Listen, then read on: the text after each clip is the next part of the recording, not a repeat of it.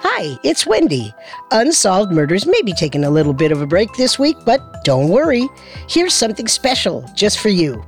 It's a fantastic episode from the hit Spotify original from Parcast, Supernatural with Ashley Flowers. If you enjoy it, follow Supernatural free on Spotify or wherever you get your podcasts. This episode is brought to you by Anytime Fitness. Forget dark alleys and cemeteries. For some, the gym is the scariest place of all, but it doesn't have to be. With a personalized plan and expert coaching, Anytime Fitness can help make the gym less frightening. Get more for your gym membership than machines. Get personalized support anytime, anywhere. Visit AnytimeFitness.com to try it for free today. Terms, conditions, and restrictions apply. See website for details. There's no better feeling than a personal win, and the State Farm Personal Price Plan can help you do just that. Talk to a State Farm agent today to learn how you can bundle and save with the Personal Price Plan. Like a good neighbor, State Farm is there. Prices are based on rating plans that vary by state. Coverage options are selected by the customer. Availability, amount of discounts and savings, and eligibility vary by state.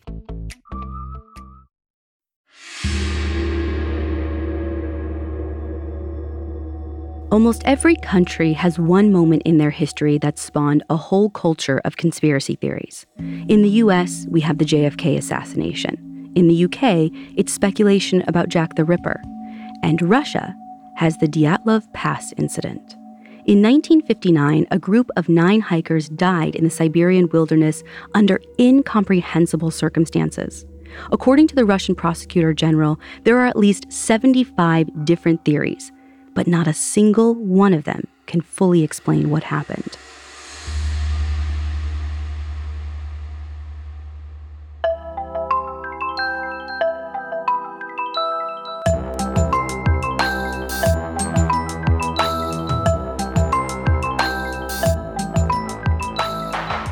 This is Supernatural, a Parcast original, and I'm your host, Ashley Flowers. Every Wednesday, I'll take a deep dive into a real unexplained mystery to try and figure out the truth. This week, we're talking about the Dyatlov Pass incident. You can find all episodes of Supernatural and all other Parcast originals for free on Spotify. And if you like what you're hearing, reach out on Facebook and Instagram at Parcast and on Twitter at Parcast Network.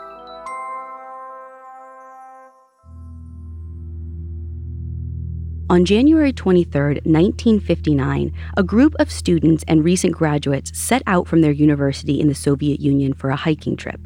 They were all seasoned mountaineers, and since they had a month before the start of the next term, they were going to test their limits with a 16 day trip to Otorten Mountain in western Russia. In the language of the native Mansi people, Otorten reportedly means don't go there. It's dangerous, especially in the dead of winter when the average temperature hovers around zero degrees Fahrenheit. But the group's 23 year old leader, Igor, isn't one to back down from a challenge. They spend the evening packing up the dorm, and he makes sure they don't forget anything tents, food, skis, two first aid kits, cameras. One of the students, Georgi, even brings his mandolin. And of course, they bring journals to record everything that happens.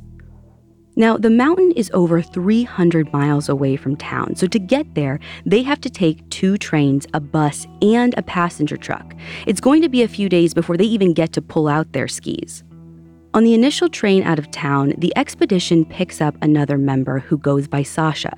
He was supposed to be joining a different hiking group, but the plans fell through at the last minute, so he asked Igor if he can tag along with them. Now, initially, the rest of the group is a little apprehensive about Sasha. He's, I mean, after all, a complete stranger. He's 37 years old, while the rest of them are in their early 20s, and he's covered in strange tattoos. One of them is just a long series of letters that don't mean anything in any known language. But He's also a hiking instructor, and he says he has experience with the mountain that Igor and his friends are heading to. So they let him join, and by the next day, he's been fully accepted as one of the gang. On January 28th, the nine hikers finally set out from the last settlement before the wilderness. The real journey has finally begun. According to their journals, for the first couple of days, everything is peachy. The weather is nice, there's even a path to follow. The local indigenous hunters, the Mansi, had painted symbols on the trees, but none of the hikers are totally sure exactly what they mean. When the sun goes down in the evenings, they find a safe place to set up camp, and all nine of them are sleeping in the same tent, which is this like huge 13 foot long behemoth that Igor has customized himself. It's a triangular piece of canvas held up by ropes that run along the top, and there's this opening for a collapsible chimney so they can keep the camping stove running inside for warmth. Once the tent is set up, they cook dinner, they talk, they pass around that mandolin, and play some music. As far as we can tell from their journal entries and photos, it's totally idyllic. Until the third morning of the hike on January 30th when the weather suddenly takes a turn for the worse. The temperature drops, the wind is blowing in their faces, and worst of all, it starts to snow. Pretty soon, the Mansi Trail ends. The forest thins out. The few pine trees that are standing are half grown and misshapen, sprouting out of snow at crooked angles. By late afternoon, everyone's too exhausted to keep pushing against the wind. They call it a day and set up camp. One of the two girls in the group, Luda, is so tired she just plops down by the fire and refuses to move. Now, the rule is that no one is allowed to sit by the fire until all of the chores are done. There's this big hole in the side of the tent that someone's got to sew up before they can all relax. But it's been a long day, everyone's a little bit worked up, so one of the guys, Nick, kind of picks a fight about it.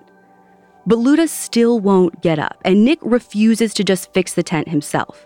Eventually, one of the other guys picks up a needle and gets to work, but by that point, the whole group is already in a really sour mood. Luda shuts herself into the tent and refuses to come out until after dinner.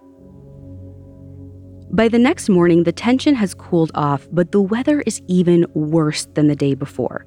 The sky is clear, but somehow it's still snowing. The wind is so strong, Igor compares it to the jet blast from an airplane taking off. Between the snow and the wind, they're only moving at about a mile an hour throughout the whole day. By 4 p.m., they give up and settle in for the night. And that's where their journals stop we don't have any more written records from the expedition. The only way to piece together what happened next is by looking at the photos that they left behind. So the next morning, February 1st, they're all in a great mood, laughing and joking around at camp.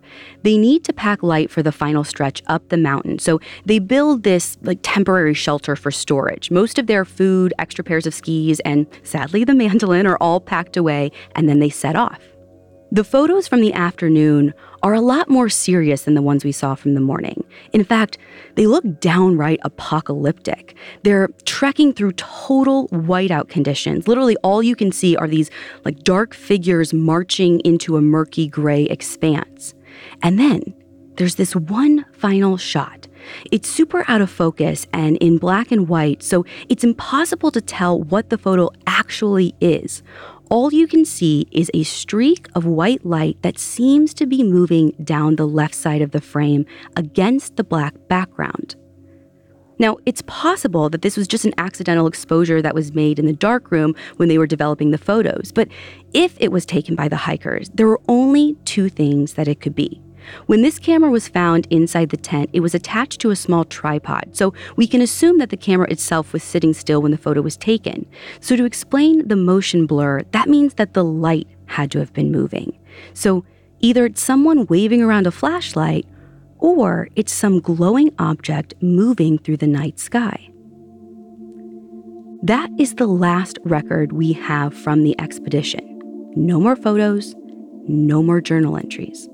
All we know is that night, February 1st, 1959, they set up camp on the northern slope of the mountain called Syakhl. Based on the choice of location, it looks like they were planning to continue up the ridge in the morning and reach their final destination on February 3rd. They were expected to come back into town on February 12th, but that day came and it went and they didn't show up. Now, before they got to the mountain, Igor had called a friend and said that they might spend an extra few days out there. So at first, no one was that alarmed. But days end up passing, and then a week, and there's still no word from anyone. By the 21st, it's been four weeks since anyone heard from the campers. The university finally put together a rescue team to go out and look for them. Everyone still expected to find them alive, after all. I mean, they were experienced climbers and they knew how to protect themselves. But when the campsite was finally found on February 26th, it painted a more ominous picture. The tent was still pretty much standing. All of the poles and ropes were still in place, but the top had collapsed under a few inches of snow. When they took a closer look, they saw that the side of the tent had actually been slashed open from the inside with a knife. Leading out from that hole in the side, there were eight or nine sets of footprints in the snow, and most of them were barefoot. The hikers had obviously fled the tent in a hurry since they just cut through the canvas instead of bothering with the flap, and they didn't even stop to put their shoes on before running out into the snow. But the footprints were not made by people in a panic. The pattern indicates that they were walking calmly at a normal pace. It even looks like one person was carefully stepping into the footprints left by someone ahead of them. Nearly a mile downhill from the tent, the rescuers saw a cedar tree with the remains of a campfire under it. Next to the fire pit, they found the first two victims, Georgi and Yuri. They were both barefoot, wearing nothing but shirts and underwear. Eventually, the investigators would realize that the other campers were wearing their clothes, which means Georgi and Yuri probably died first, and their friends took their clothes for extra warmth. They also had burns on their legs and feet, and the skin on their hands was completely torn up. Now, the lowest branches on the tree, about 15 feet up, had been torn down, so it looks like they tried to climb up the tree and injured themselves in the process. More bodies were found a little further up the hill. Under a thin layer of snow, they found the group's leader, Igor, and Zina, one of the two girls in the group. From the positions they were in, it looked like they were trying to walk back to the tent, but they died of hypothermia before they made it. Then, after digging a little deeper into the snow, they found a third body, Rustem. Like the others, he had died of hypothermia, but he also had a fractured skull and bruises on his knuckles, the kind of bruises that you'd get in a fist fight. No one thought much of it at first because so far there wasn't really any signs of foul play no extra set of footprints, no unexplainable injuries. But only five of the missing hikers had been found. There were four that were still unaccounted for. It took three months for those last bodies to be found, and when they were finally uncovered on May 4th, it changed everything. There was a ravine about 250 feet away from the cedar tree where the other bodies had been found. The remaining four hikers had apparently built a sort of makeshift den below the bank to protect themselves from the cold. By the time they were found, they were buried under about 13 feet of snow. Strangely, these four didn't just die from hypothermia like the others. They died from massive injuries. Nick's skull was cracked open, Alexander had a broken nose and injuries to his neck. Luda's ribs were broken, and strangest of all, she was missing her tongue and both eyeballs. They were just completely gone. Testing revealed that some of their clothes were actually contaminated with radioactive substances. Now, it's hard to gauge exactly how much they were exposed to because the melting snow would have washed away most of the particles, but the contamination was still way above any level that could be considered normal. If all that wasn't strange enough, even more questions circled around the final victim, Sasha, the interloper who just joined the group on the train. He had five broken ribs. Both of his eyes were missing, and he was holding a notepad in one hand and a pen in the other, but he hadn't managed to write anything down. And finally, he had this camera around his neck. Now, unfortunately, the film was damaged by the melting snow, so there's only one frame that's even slightly decipherable. There's this big, bright light filling most of the frame and three dark shapes at the bottom that almost look like the tops of people's heads. Now, this could totally be a technical malfunction or some kind of damage to the film, but it does call to mind the last photo from the other camera that was found at the tent, the bright streak of light against the dark background. Sasha was one of only two people who were wearing any kind of shoes, so we can assume that he left the tent before everyone else on the night of February 1st, apparently to take a picture of this light. And then something went terribly wrong. The rest of the group cut their way through the tent, walked a mile downhill barefoot in an orderly fashion.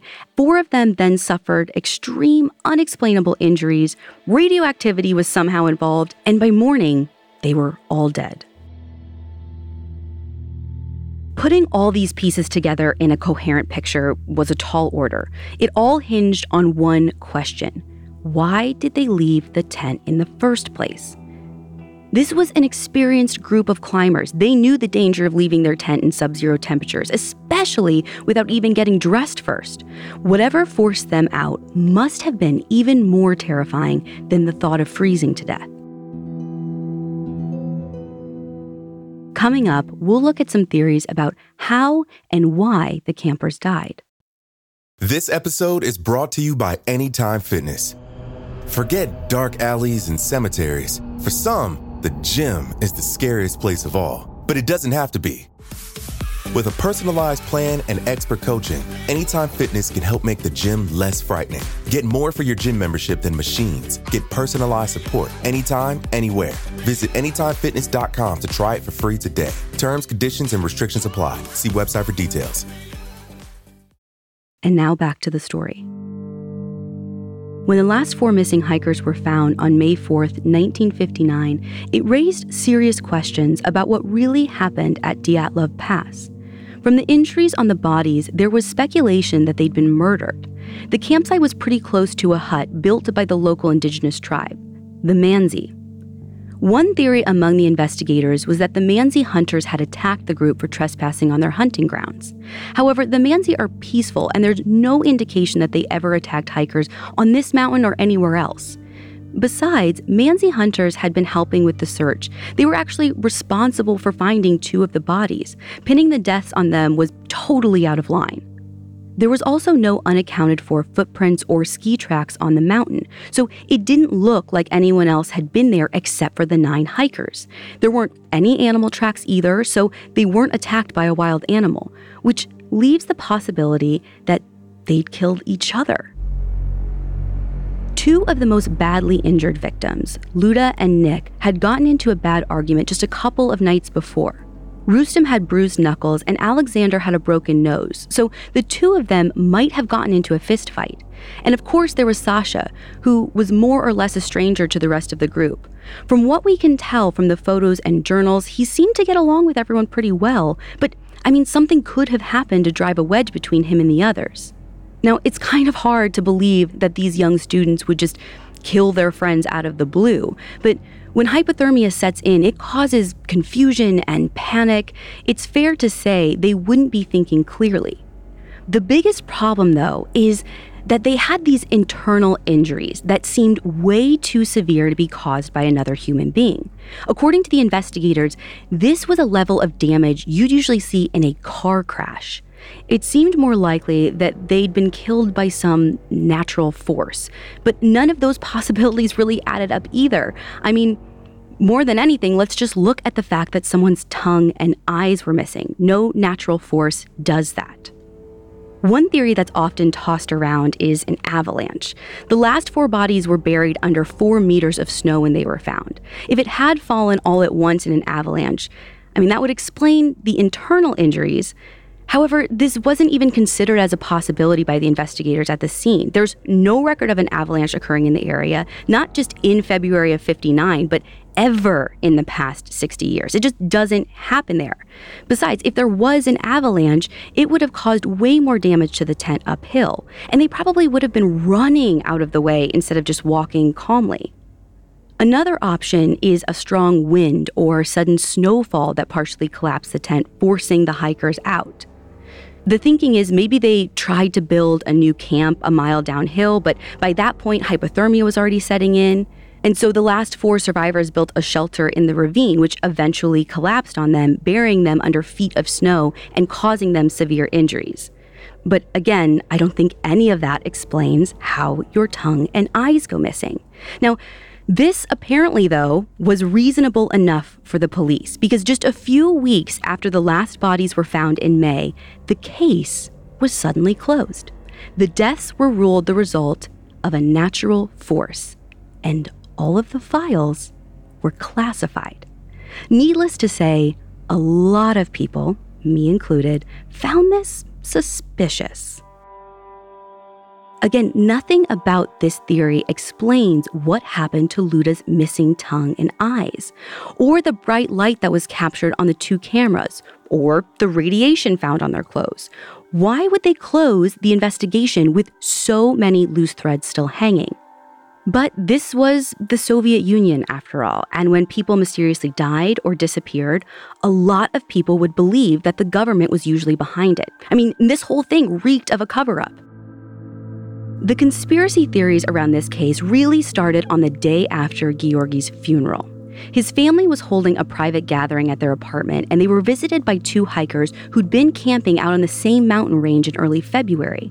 They told Georgi's father that on the night his son died, they'd actually seen a strange, bright light in the sky over the mountain. They couldn't be sure, but they thought it was a rocket. Over the next few weeks, several other hikers came forward to police with similar accounts. They'd all seen some kind of lights or orbs in the sky. This could have just been a natural phenomenon like lightning, and that's what the lead investigator Lev initially thought. But then the red flags started popping up. As soon as he started connecting the dots between the orb sightings and the deaths, he was called to Moscow and told by his higher ups to stop looking into it. They suggested that the investigation might be a danger to state security. As it happens, the area around the mountain was full of military test sites. Records indicate that secret missile tests and rocket launches were happening nearby all throughout February and March. If those were the mysterious lights in the sky, it opened up a whole new possibility for what happened to the nine campers. According to the book Mountain of the Dead by Keith McCloskey, on February 1st, two bomber planes were testing air mines at a test field nearby. These air mines were dropped by parachute and they're meant to explode before they hit the ground, so most of the damage is caused by the shock wave instead of actual debris. There were unusually strong winds on the night of February 1st, so it's not hard to imagine that one of the parachutes was blown off course and detonated over the campsite. The power of the blast could account for the severe injuries, the radiation, and the sudden panic that sent them fleeing into the darkness.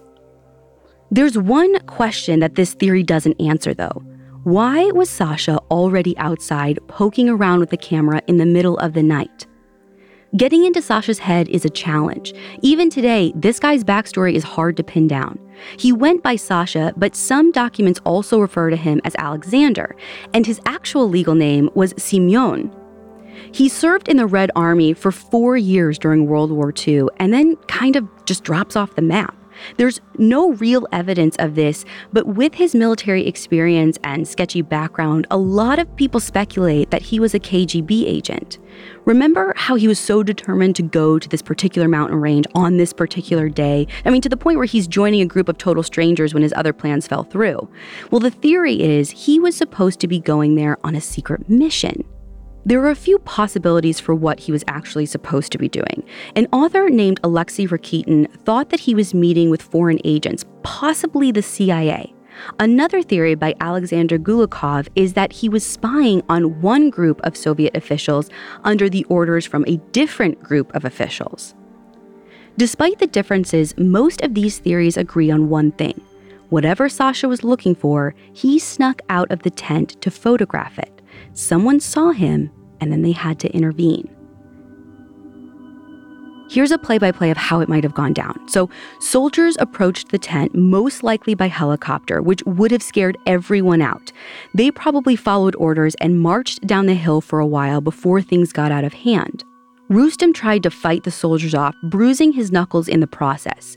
Yuri and Georgi tried to climb up the tree to hide. Nick was thrown into the ravine, busting his skull on a rock.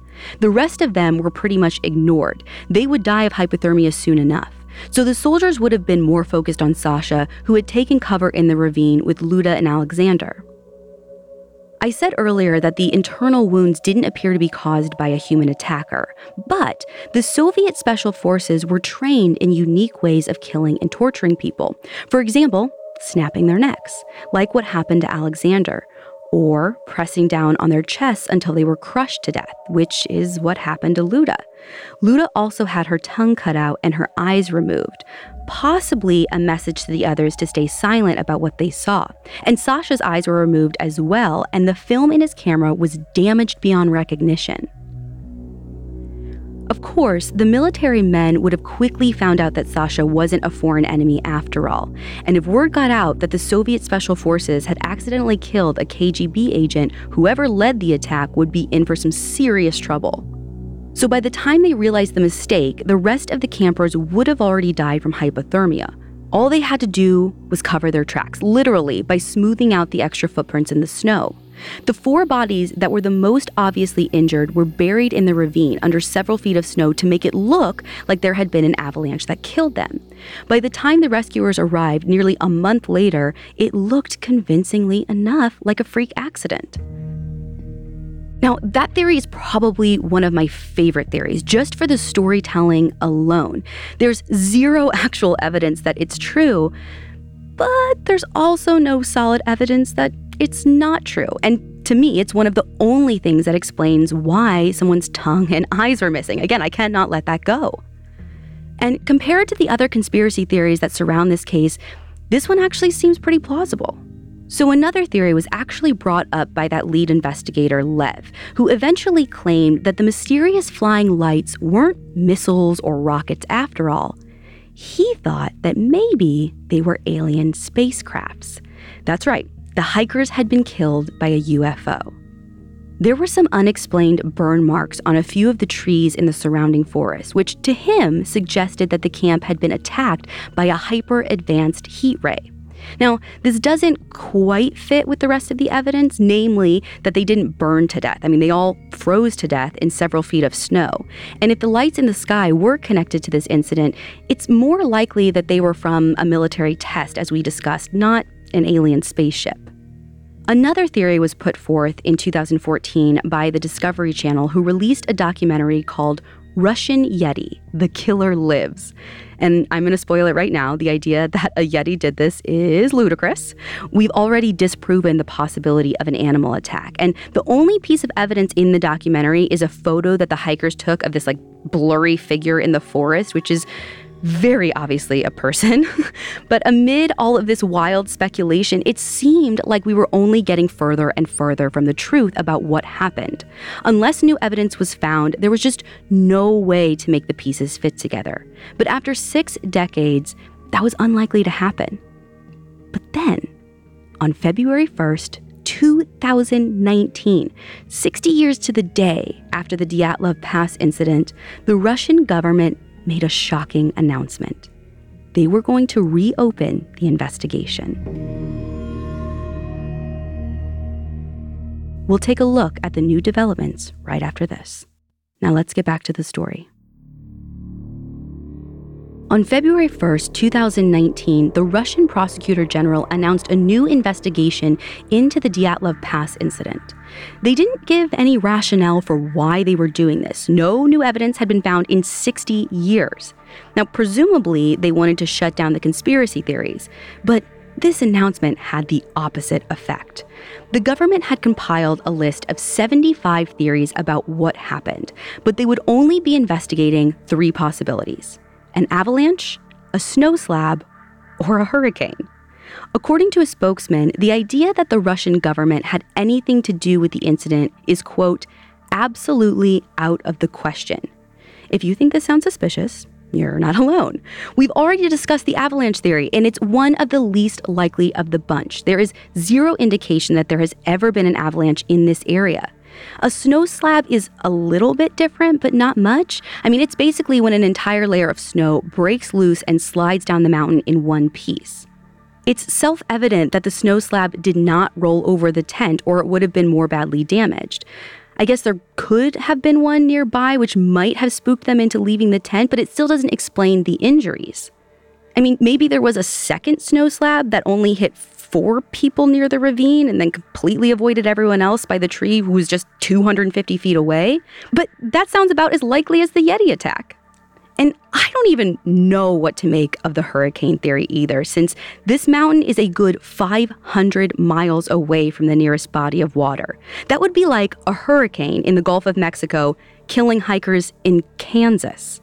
I mean, it just does not make sense. However, in the past few years, there have been a few other natural theories that are more likely than these three.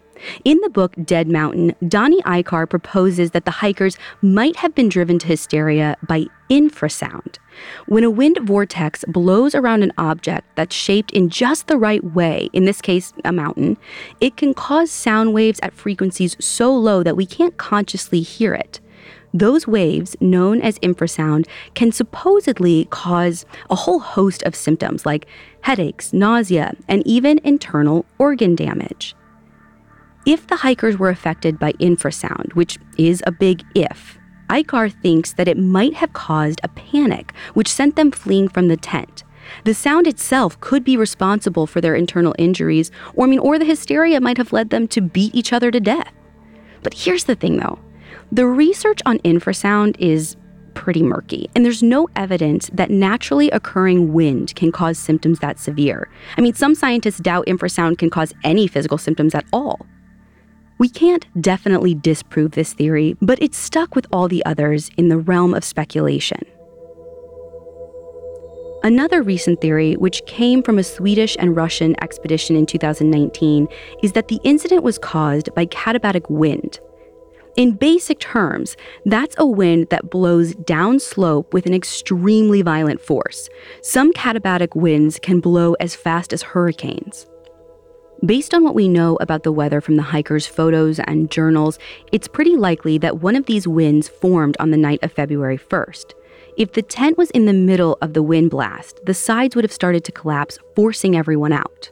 With such powerful winds blowing, they wouldn't have had much of a choice but to walk downhill until they found a safe place to wait it out. They built a fire, dug a shelter into the ravine to protect themselves. Yuri and Georgi were the first to die of hypothermia, at which point the others took their clothes for extra warmth. At some point, Igor, Zina, and Rustem decided to head back up the hill to the tent, but they didn't make it far before the cold got to them too.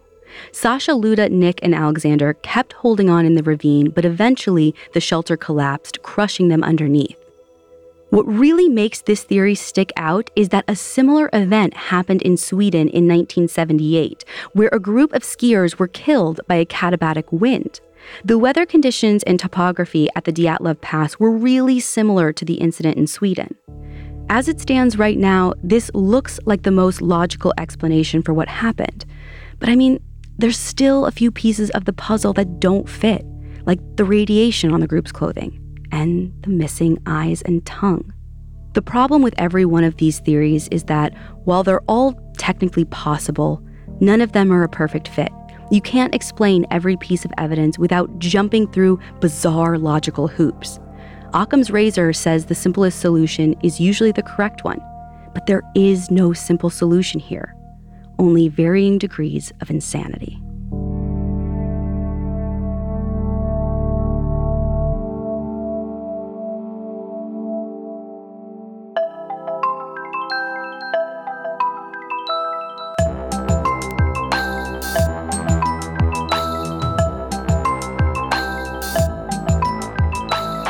Thanks for listening. I'll be back next week with another episode. You can find all episodes of Supernatural and all other Parcast originals for free on Spotify. Spotify has all your favorite music and podcasts all in one place. They're making it easier to listen to whatever you want to hear for free on your phone, computer, or smart speaker. And if you like this show, follow at Parcast on Facebook and Instagram and at Parcast Network on Twitter. Supernatural was created by Max Cutler and stars Ashley Flowers and is a Parcast Studios original.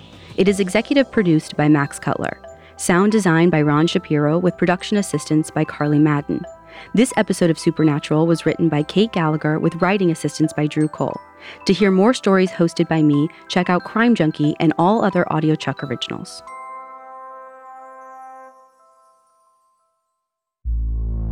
Thanks for listening. If you enjoyed this episode and want to hear more, remember to follow Supernatural with Ashley Flowers free on Spotify or wherever you get your podcasts. New episodes air every Wednesday.